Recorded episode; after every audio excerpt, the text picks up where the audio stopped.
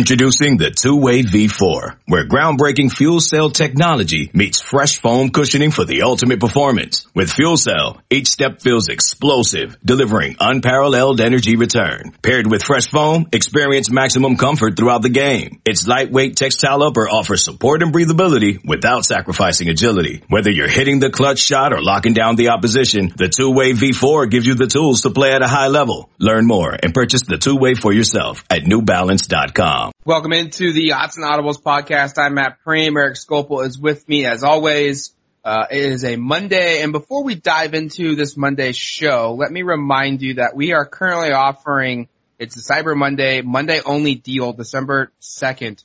Uh, you can get an annual subscription for seventy five percent off. Uh, that's an unreal deal. It's a Monday, Cyber Monday deal only. There's a link on duckterritory.com for you to go uh, and check out all the information on that.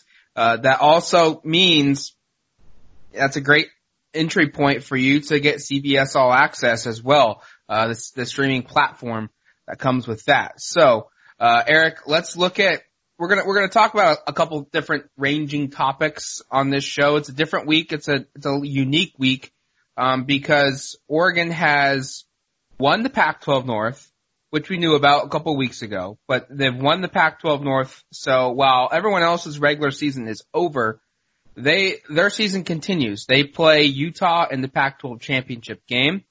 So we'll discuss that. We'll discuss the Civil War performance, uh, a 24 to 10 victory for the Ducks, and we'll also discuss the fact that because of Oregon making the, the conference championship game, that eats into one week of recruiting uh, that's been very important for Oregon staff and for everyone else across the country as well. Uh, and also dive into um, some recruiting news because the Ducks have landed a couple verbal commitments, um, both on the defensive side of the football, both are big time prospects. So we'll go into that as well. Uh, let's let's go back though and, and rehash Saturday's 24 to, to 10 victory over Oregon State for you, does does it get any better? Is there any silver lining that you, you could find when you gave your, your grades? Not a lot, if, I, if I'm being honest. Uh, I, I mean, I think, I think you, I mean, the defense played, and I went and rewatched everything again. I thought the defense played even better on the second watch through. I, I mean, aside from two drives, basically the entire game, Oregon defensively was was pretty spectacular. I thought, and um, Isaiah Hodgins basically was only involved in the fourth quarter of the game. I thought the defensive backfield did a great job against one of the premier wide receivers in the Pac-12. I know he didn't have his quarterback, but you go back and kind of just watch how that all unfolded. They did a great job of, of limiting his involvement kind of until the end of the game there. And then he, he, I think had, I think seven catches for like 60 yards in the fourth quarter or something like that. But, but um, that, that, was impressive. Offensively, it, it was almost worse than than I've seen. I mean, it, it was just not very good, and I, I think you enter this week with Utah, and I know we're going to talk about that, you know, extensively later on in the podcast, but um, you have to be genuinely concerned about how Oregon's going to find ways to to move the ball down the field. Um, if if they perform similarly to the way they did against Oregon State, which we should say Oregon State is like arguably the worst defense in the conference, and Utah is undoubtedly the best.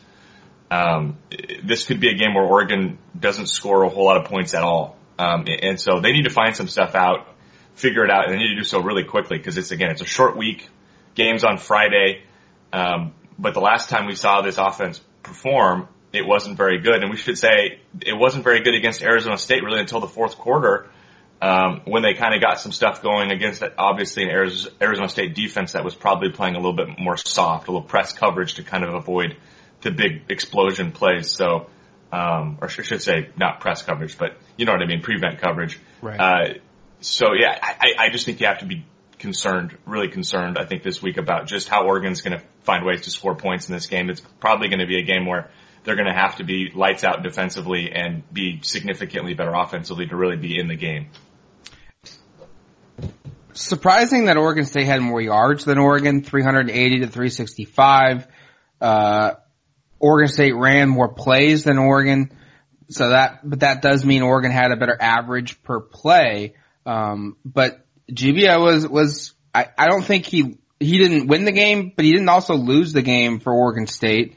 Um, I think Oregon kind of stacked the box a little bit and prevented uh, Oregon State's offense from being able to run the football. I mean, Jermar Jefferson ran just for 81 yards. He did have a touchdown, uh, you know, but Gebbia ran for 25. Artavis Pierce ran for 25.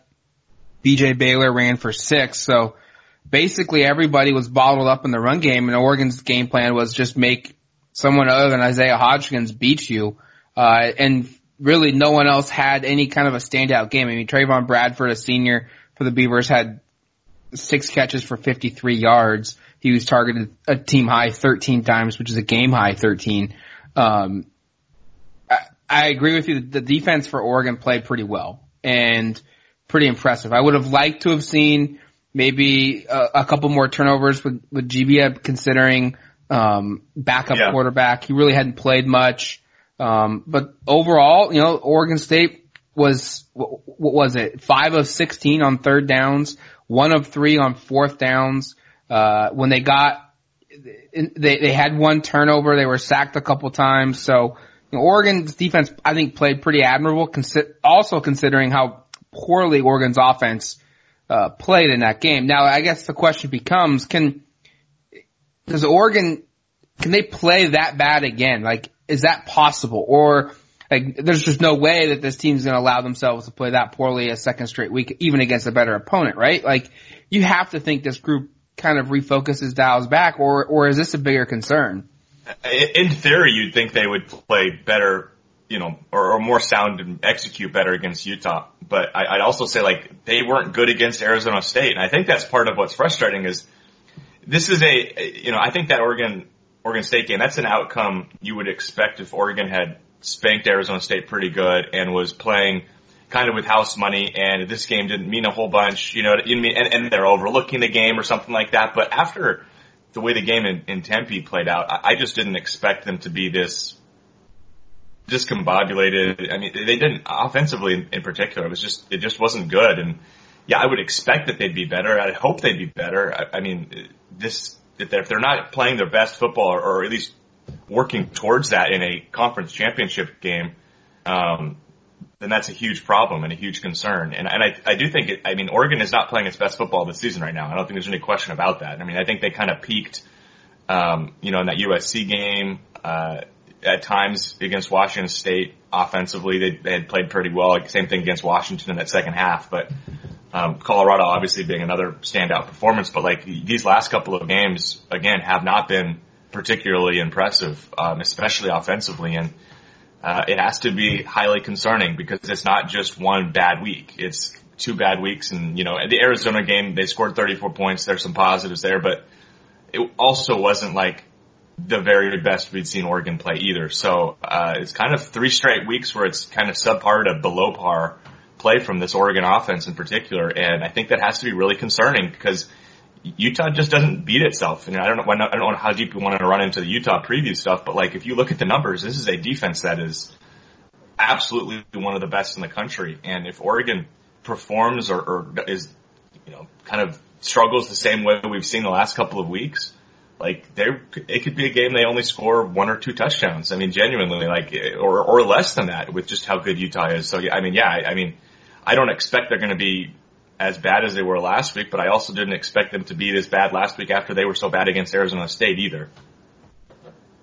Uh, how much do we do we look at this and say, can Oregon win a, a 10-7? Can they make it like a 10-7 game against Utah? Like is Oregon's defense that good? You feel like uh, playing that well going into this conference championship game that you feel like it, that Oregon's defense could make it into you know, one of those SEC style games where it's 13 to 10 or 9 to 10 or 14 to 13 type of a football game. I mean, that would be best case scenario, right? I mean, just in terms of like, if Oregon's offense can't play at a level, the defense makes enough plays and, and Oregon wins a really low scoring game. But you also look at what Utah's done offensively um, in Pac-12 play. They've scored more than 30 points in every game since USC, besides against Arizona State, and that was 21 to three. I mean, 38 against Washington State, 52 against Oregon State, uh, 35 against Cal, 33 against Washington, 49 against UCLA, 35 against Arizona, and 45 against Colorado. some of those defenses I just ran through there aren't particularly good defenses, and I think Oregon's better than basically all of those defenses, with the exception of Cal and Washington, are probably about even. Maybe Oregon is favored in those too, but um, this is a Utah offense that's really performing well right now. That they seem to have kind of figured some stuff out. Zach Moss has been an absolute animal. You know, the last couple, you know, six weeks of the season. I think, uh, you know, 200 yards against Arizona. He also had 100 yard games um, against California, Washington, UCLA. He had 99 yards against Arizona State, 121 against uh, Oregon State. Only had 88 against Colorado this last game, but like they're figuring some stuff out. So best case scenario, sure, but I mean, Oregon would have to perform at a very, very, very high level defensively. I'm not saying it's impossible, um, but it, it, it, would. I would say this: if if they're able to make it like a 10-7, 13-10 kind of game, that would be the most impressive defensive performance this season from this Oregon defense, in my opinion. All right, let's shift here gears towards some recruiting. We'll we'll get back to the Utah matchup more in particular here in a little bit, but um, big week, big couple weeks for the Oregon football program off the off the football field on the recruiting trail. Let's start with Noah Sewell, uh, Oregon's five-star verbal commitment for the class of 2020. Second straight year, Eric, now that Oregon has gone out and landed a five-star defensive prospect uh, to to come play for this defense. And I'll, I'll be honest with you, I was kind of surprised at when you look at the all-time commitments for Oregon and the all-time top commits. I was expecting a majority of those guys to be offensive players, and it's it's pretty evenly split. So that that in of itself surprises me. But Sewell is now the tenth five-star recruit to commit, and he's the ninth highest player ever uh, to give a verbal commitment to Oregon. He he is. if you haven't, and I know the commitment's a, little bit, you know, in the rearview mirror. So a lot of fans have probably gone and watched the highlights and kind of read up on Noah Sewell.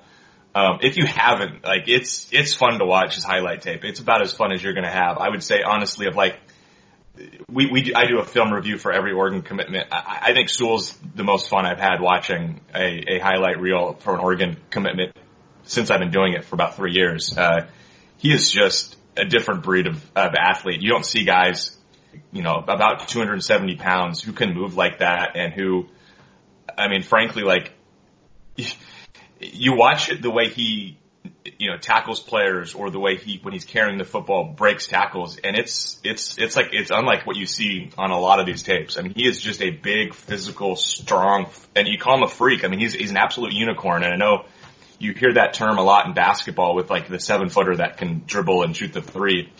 Um, at his size, at 270, the way he's able to move and run, you know, sideline to sideline, um, when he's carrying the football, run away from, you know, players probably almost 100 pounds lighter than him. Uh, he is just athletically really, really impressive. And again, the physicality stands out too. The genetics are clearly very, very strong with the Sewell family and, and Oregon is getting now a, another potential star on that defensive line. And, uh, he could play linebacker. He could play, you know, with his hand down. He could play outside linebacker, inside linebacker. Uh, I think a lot of versatility there.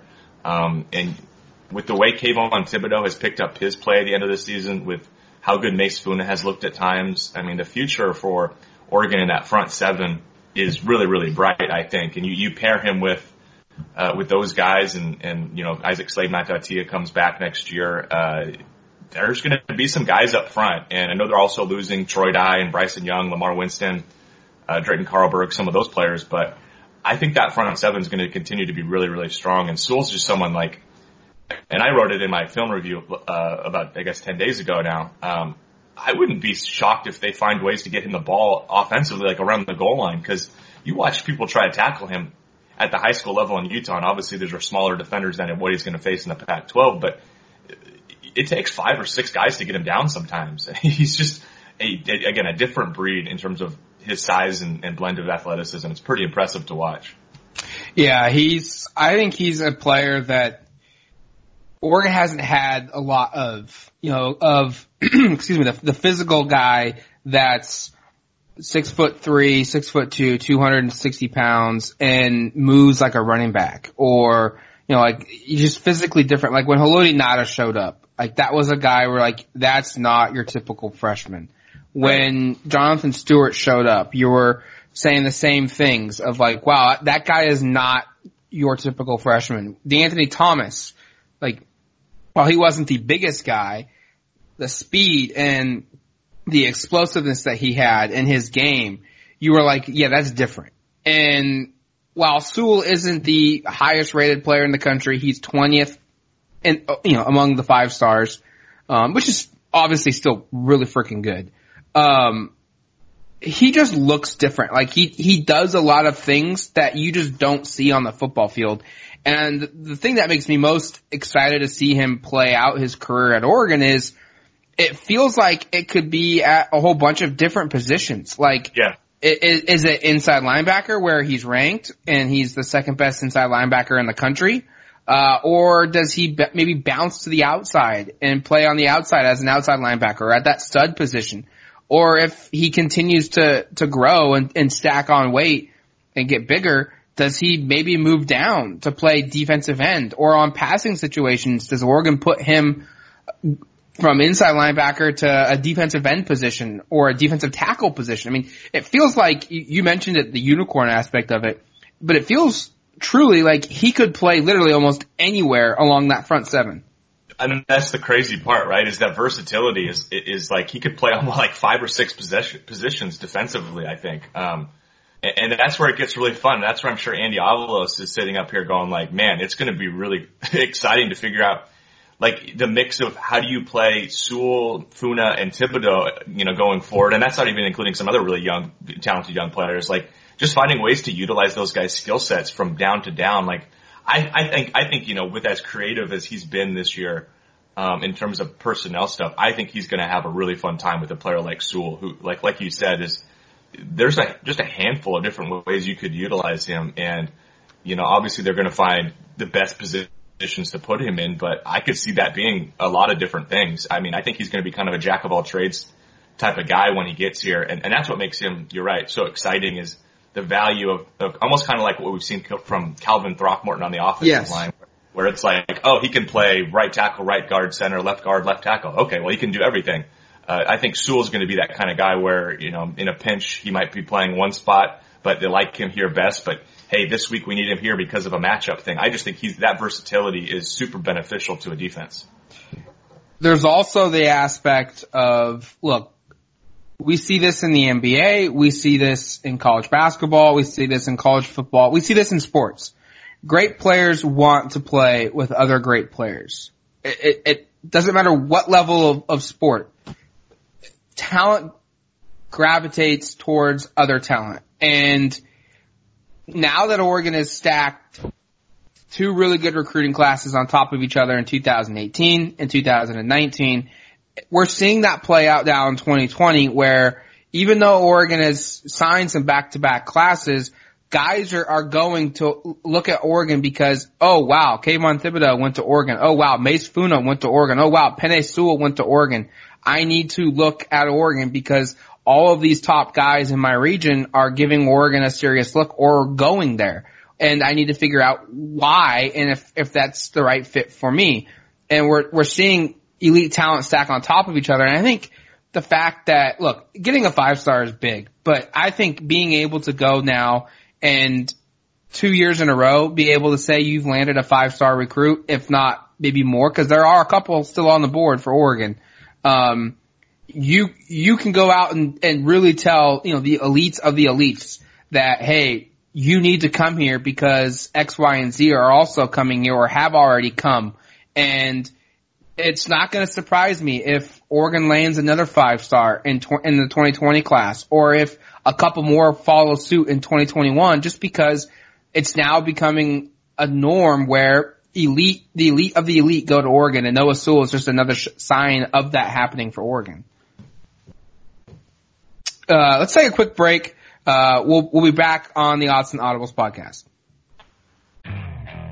Okay, picture this. It's Friday afternoon when a thought hits you. I can spend another weekend doing the same old whatever, or I can hop into my all-new Hyundai Santa Fe and hit the road. With available HTRAC all-wheel drive and three-row seating, my whole family can head deep into the wild. Conquer the weekend in the all-new Hyundai Santa Fe. Visit HyundaiUSA.com or call 562 for more details. Hyundai, there's joy in every journey. This episode is brought to you by Progressive Insurance. Whether you love true crime or comedy, celebrity interviews or news, you call the shots on what's in your podcast queue. And guess what? Now you can call them on your auto insurance too with the Name Your Price tool from Progressive. It works just the way it sounds. You tell Progressive how much you want to pay for car insurance and they'll show you coverage options that fit your budget. Get your quote today at progressive.com to join the over 28 million drivers who trust Progressive. Progressive Casualty Insurance Company and Affiliates. Price and coverage match limited by state law.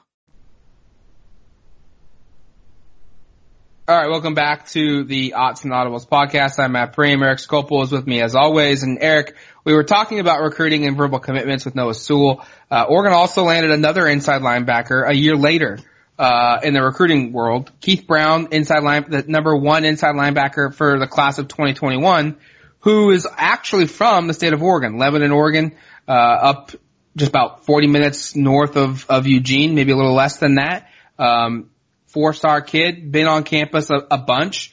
And I, I think once Noah Sewell committed, it was kind of a foregone conclusion Keith Brown was going to commit because both those guys have shown up, uh, to multiple either Saturday Night Live events or uh, a football game for an unofficial visit, and they've kind of hit it off. They've kind of become really good friends, and Keith was always, I think, really high on Oregon before Noah Sewell's commitment, and it was probably likely he was going to land at Oregon. But once that happened, it was kind of like, okay, now when's Keith Brown going to go public and make his verbal commit happen? But look, this is a big deal. Going out and getting the state state of Oregon's top prospect uh, and a guy like Keith Brown. Yeah, and this is, uh, and I was actually going to mention that earlier when we were talking about kind of the way you're stacking classes and the domino effect and the momentum that happens in recruiting with Brown because of that relationship with Sewell, because I think that pretty clearly, uh, is a pretty clear indication and example of how that stuff plays out where those two guys are really good friends or are developing this relationship and once Sewell jumps, Brown's kind of like, okay, now it's my time to do that. And, and it's possible that there are other players that that could happen with going forward. But with Brown, yeah, it, it's nice having an in-state guy that is, I don't want to say worthy of the offer, but like really, really belongs at this level and is, is, is a player that Oregon not only has targeted, but really, really wants, um, from the state because that hasn't really been the case the last few cycles. Um, there have been players for sure, but uh, you kind of have to go back to 20, I think it was, was it 2018 with Talanoa? Um, Funga and and Chase Cota uh, with, with, those guys to when there was a player of, this caliber in the state. So Keith Brown, and, and we've seen him a couple times in the spring and, and, summer at some of these camps around the state, and he is physically certainly fits the part. And I, I in my film review I put up on the site on Sunday, I compared him a little bit to like Tyson Coleman, the the the old Oregon linebacker in terms of like body type, how they move, and kind of how they play. He runs really, really well east to west. Obviously, to- much, much smaller than Noah Sewell. He's about 40, 50 pounds lighter at 220 pounds, but physical when he, when he arrives, uh, you know, people feel it. I, I just think a guy with a ton of upside and when you've got a player, uh, with this kind of caliber and, and that carries this much weight in the state, you have to go get him. And getting him this early, I think sets up, uh, you know, Oregon's developing a really nice 2021 class right now with, with three four-star recruits with McGee, uh, Seven McGee, the running back, a top 100 running back, uh, Anthony Beavers, a top 150 athlete. Um, that's three guys in the top 150 that are committed to Oregon in that class. And you talk about stacking class after class after class. Well, 2018, 2019 are strong classes. 2020 is going to looks like has a potential to finish up among the best in program history. And then you look at 2021, and that's where things could even take another step. So um, you have to be, I think, really excited with the way things are going on the recruiting trail. And that typically is the way it goes. You know, the trend is when you perform really well in the field and you have a good recruiting staff, this is kind of the momentum that carries. And I think you're starting to see that with Oregon here with a 10 win season, with winning the Pac-12 North, with a chance to win the Pac-12 and play for a Rose Bowl. Um, the recruits are paying attention, and certainly on the West Coast, I don't think there's a, they, you know, at least from the recruiting perspective, a, a hotter program than Oregon right now. It's interesting because the 2021 class, like you said, they've already got three four star guys, two guys that are almost, you know, one of them's top 107 McGee. Keith Brown's three positions away. Anthony Beavers is 126th in the country. Jackson Lights, a center, um, has more than a couple of offers from Power Five schools that you respect and say, hey, if they offer this guy, he must be pretty legit. But there's a good possibility that in 2021, Oregon could have. I mean, I, I think it's it's pro it's it's more than probable Oregon finishes in the top 10 for for 2020. For 2021, it's already positioning where they could be in the top 10 again. And while people are going to say, oh, wow, a lot could happen in 2021 and so far away until these guys decide, yes, that's true. But the landscape of college football recruiting has drastically changed in the last three or, or four years where guys are making decisions earlier. Guys are making a top five earlier. Guys are releasing their groups. I mean, I, I talked to um, one of Oregon's top offensive line targets, regardless of class, who's a 2021 guy, uh, and there's a story up on duckterritory.com. He's going to be releasing a top five in January. He doesn't, that, that's a full year away until he signs. Yeah. And it, it, so while yes, things could change, guys are deciding earlier and earlier and Oregon is adapting. This was an issue for Oregon four or five years ago and that, you know, the, the, recruiting landscape had changed and the previous coaching staff at the time was still operating under the assumption that they could kind of recruit from late July, early August, and, and be able to put together a, a top 25 class in about three or four months. Um, of hosting guys for officials and unofficials and, and doing all the heavy lifting. That's just not the case anymore. The heavy lifting starts now for the 2021 class. Getting guys on campus for unofficial visits. I mean, I can't tell you how many times Oregon's had, uh, they've, they've probably had I want to say 40, 50 guys from 2021, 2022 on campus already for football games. I mean, that's huge, setting yourself up for runs down the stretch for recruiting.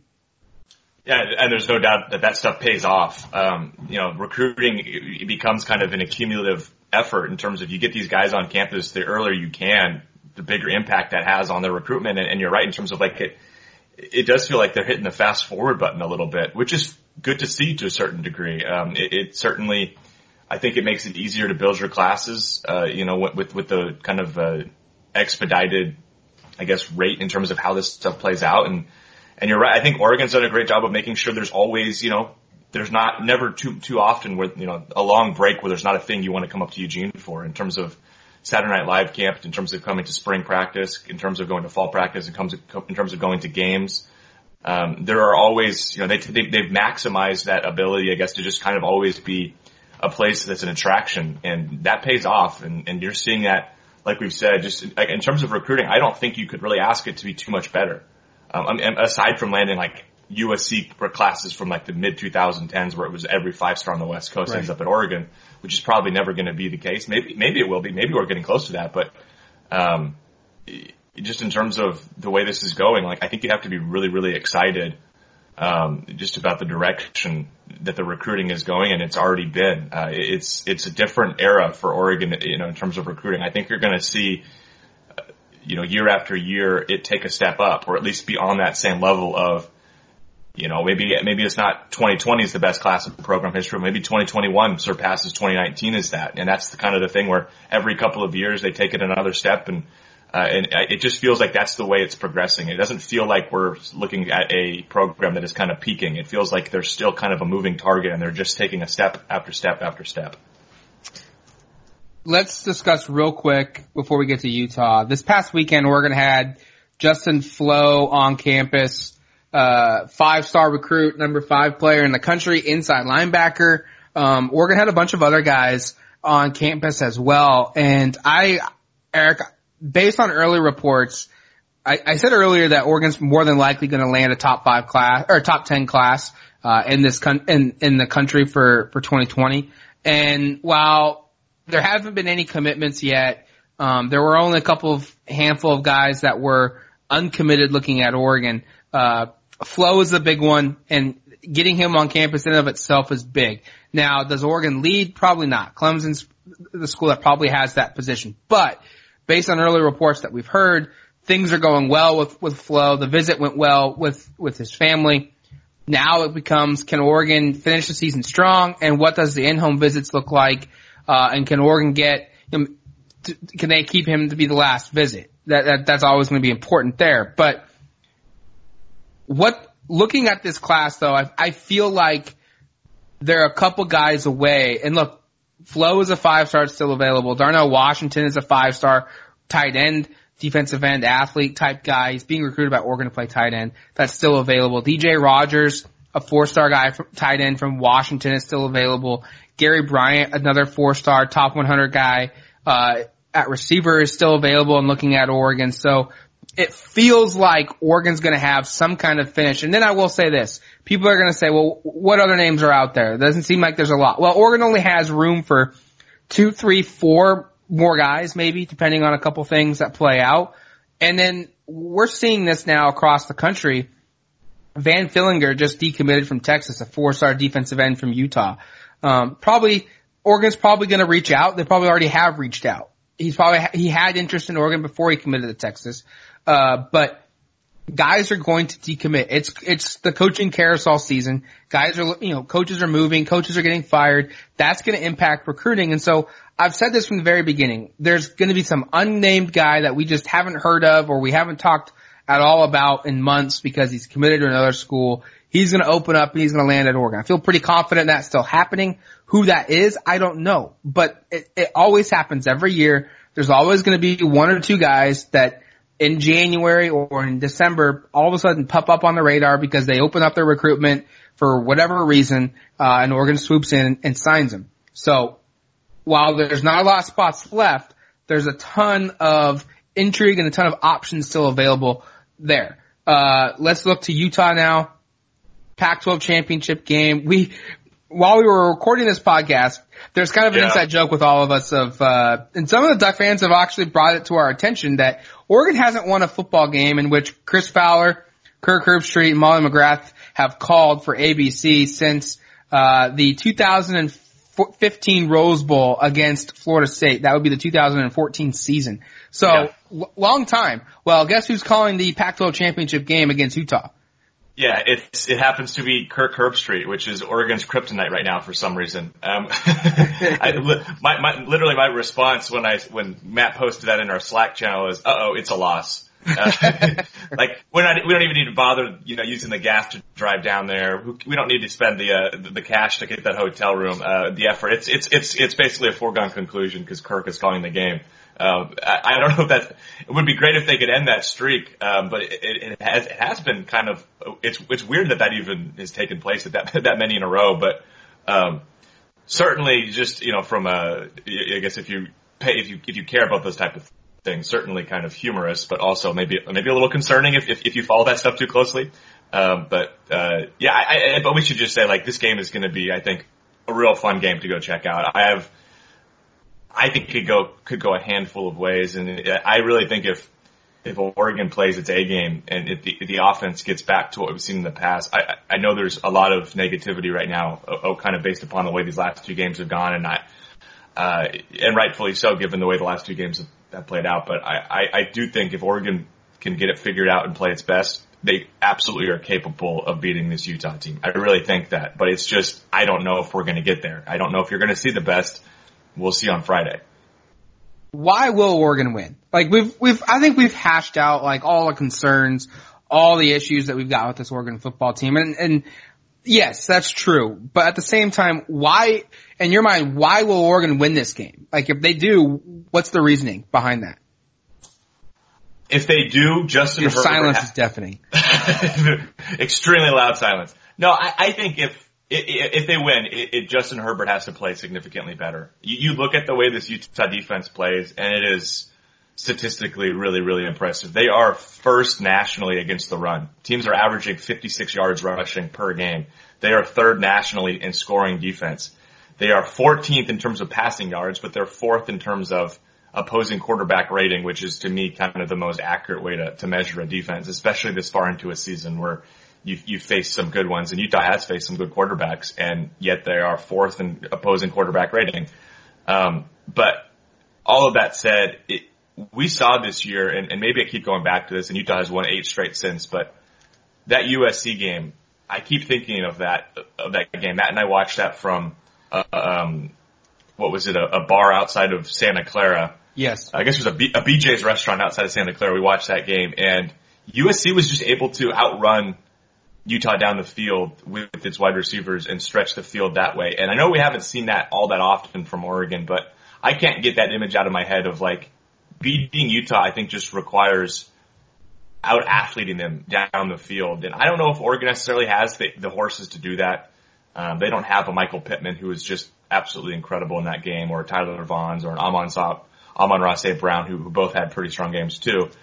Um, but I think they've got to find a way to stretch the game vertically um, with the passing attack. And defensively, you've got to find a way to stop Zack Moss, and that's going to be a real challenge. He is, I think, undoubtedly the best running back Oregon has faced this year. He's the leader in the Pac-12 in rushing and rushing touchdowns.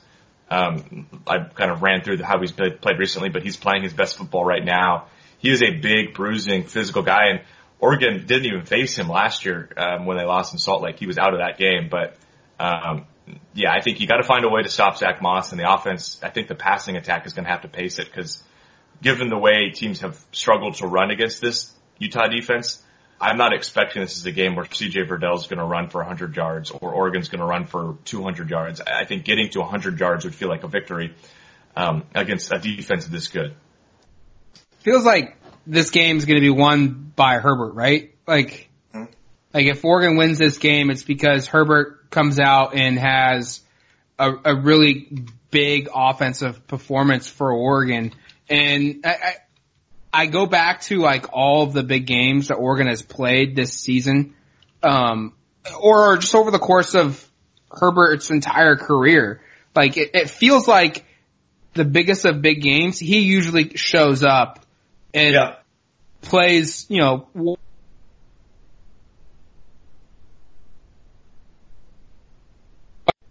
team has also kind of shown that they kind of play the level of, of their competition where, you know, if, if they're not playing an elite team, you know, we, we've seen them either have slow starts or they've, they've played sloppy and, you know, that's prevented a game from being 70 to, to 10 and, and instead being, you know, 49 to, to, to 17, something of that nature. You know, still blowout win, but it could have gotten, you know, significantly worse.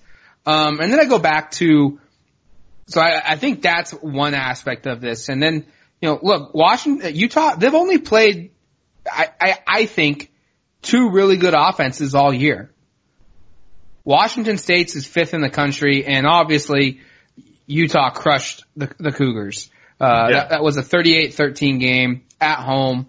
Um, and then the the other top 25 offense that they've played this year in terms of moving the football, just yards per game, USC 19th in the country. So if if and they lost that one, you know, and then their next yeah. closest is Arizona at 39, BYU at 40, uh, and then they've, they've got some teams against, uh, let's see here, UCLA at 63, OSU at 59, UW at 75, Colorado 84, Northern Illinois at 105, Idaho State's not, you know, not in the FBS level, so they don't count. Um, you know, they haven't played very many high powered offenses. And so maybe you, you look at it and say, well, you know, even though Oregon has struggled, you know, they're just outside the top 25 at 27th in, in the country. Maybe, maybe that's a reasoning of hope for why this team can win. And I, I still go back though to, to Herbert. Like, I think everything feels like this is a game that falls on him. If he plays well, I think Oregon not only has a chance, but they'll probably win. Um, but if, if Oregon doesn't have a good game offensively, there's, there's just very, I, I have very little confidence in them winning this football game. I think a good point in terms of the caliber of offenses uh, Utah has faced, and really USC and Washington State, like you said, the top two they've played. Those were games played in September. Um, yep. That means they went the months of October and November, and I'm not sitting here trying to like minimize Utah's run because they've won eight it's straight, impressive, and they've completely just dominated every single one of those games besides the Washington game during that stretch. I mean, every other game was a complete blowout. Um, but you're right. Oregon is the best offense they have faced in a in two months. months. Yeah, in two months. You know, you, you look at it. You know, September 20th was USC and September 28th was Washington State. Um, now, the offense that we've seen from Oregon the last couple of weeks has not been an offense that is sure. the top a top 25 offense, but the offense that put up, what was it, 56 against USC not that long ago? Yep. That put up, uh, 49 against Arizona? yeah, 35 against, yeah, 45 against Colorado, 37 against Washington State. That had these big games. That offense, you know, this is not, this, those players are still on this football team. They're still capable of doing that. We just haven't seen it, um, now in a couple of weeks. So, I mean, and that's kind of what I was getting at the beginning. Like, I, I think it's easy to go, Utah's unbeatable. They've been just trashing every, every team in their wake, but, Oregon can just figure it out and play, get back to playing the level of football they were playing in early November and, you know, in, in late October, winning some really tight games against good teams or blowing out a USC team. Uh, there's no reason they can't be competitive with Utah. And like you said, there's no reason they can't win the game, but, uh, it, it's going to be a tall, tall task. Their last eight games, okay? Colorado, 84th best offense in the country from a yards per game perspective. Uh, Arizona, 39th. UCLA, 63rd. Washington, 75th. California, 117th. Arizona State, 88th. And Oregon State, 59th. So like, since September, since the beginning of October, they haven't played an offense that's better than 39th in the country. And I'm not trying to take away what they've done because it's, it's, they are hands down the best defense in the country. I mean, in, in the conference, without a doubt but I think they're kind of going through that stretch of the of the year where Oregon earlier in the year went through, where they played some of these just horrific teams uh, in the conference and dominated Nevada. Uh, it started with Nevada and Montana non-conference, but then they played Stanford, then they played California, then they played Colorado, and everyone was like, "Let's anoint Andy Avalos as defensive coordinator of the year. He's going to be a head coach. This is the greatest defense that Oregon's ever had. I mean, the school even acknowledged Gang Green 2.0. Right. And, you know, cause they were, they were beating teams 77 to 6, 35 to 3, 21 to 6, 17 to 7, 45 to 3. I mean, teams didn't score a touchdown for five straight games. And it, it, in part, it was because they played some really bad offenses. Arizona, when they came to town, 34 to 6. And then Oregon State, yeah, while Oregon struggled offensively, the defense still played really well and they only allowed 10 points. Um, and so I, I, I mean, I, I don't think Oregon is going to get, if, if offensively, if they don't get going, yeah, they could get steamrolled. But, and I, I would probably say Utah is probably the better team right now, and, and they are more likely to win this game. But it, I don't think it's even close to a long shot that Oregon comes out of this victorious, or even maybe they even win by a touchdown or, or, or, or eight points or nine points. Like that wouldn't surprise me. No, no, it wouldn't either. Not, not on my end. And uh, I think Oregon making sure that they're, they're healthy, uh, J- getting Jake Hansen available, part. that would be huge. Um, I, I mean, I, I just kind of feel like you look at these last two games where Hansen's either missed the second half against Arizona State or, or, the whole game against Oregon State, and the offense has been a little bit off in both of those, you know, all six of those quarters. And I, part of me does wonder, is some of that just the rhythm of the offense being a little bit off without your, you know, your for your starting center? Um, is he available this week? Uh, how healthy is CJ Verdell? You're going to need some power running against this Utah rush defense. Um, if he's not full strength or he's not able to give it, uh, you know, more than a handful of carries, I think you see a lot of Cyrus Habibi-Likio in terms of just the physicality required. And then Jaylon Redd, uh, you know, I know he led the team in receptions last game, but obviously it wasn't that, you know, he missed the Arizona State game. What's his health like? Other players that are banged, banged up and, uh, what's their health? But, uh, Hansen in particular is the one where you go, if he's fully healthy, you feel, I think I feel a little bit better about how this game plays out. But if he's out again, um, it does seem like there's a weird correlation with, with his health and, and kind of the way this offense is moving. And maybe that's just happenstance and we're kind of making, you know, a mountain out of a molehill here, but it does feel significant that the offense has played probably two of its worst um, games with with him sidelined. All right, that's going to do it for us here on the Odds and Audibles podcast. Lots to get to uh, for this football game later on this week at Santa Clara at Levi Stadium against the Utah Utes. The Utes are playing for the Pac-12 championship as well. They're also playing for a spot in the college football playoff. Uh, we'll, we'll discuss more on that down the road. We'll also have a, a, Utah insider on to talk about that, get you ready for the football game, uh, and lots to get to, uh, throughout the week. And I also want to remind fans, if you haven't subscribed to duckterritory.com yet, you can get an annual subscription for 75% off That's an unreal amount of money, uh, saved, insane value. Highly encourage you guys to go check that out. So for Erik Skopil, myself, Matt Prehm, thank you, and you've been listening to the Odds and Audibles podcast. Adios, amigos.